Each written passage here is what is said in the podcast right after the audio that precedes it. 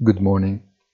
The volatile session that penalized especially the so-called growth sector and the most blazoned technology stocks that alone capitalize on more than a quarter of the S&P 500 index seems to have caused enduring new fear of recession. Central banks are the main culprits, despite the softer verbal stance and the polls that see a recovery of optimism towards still solid growth prospects.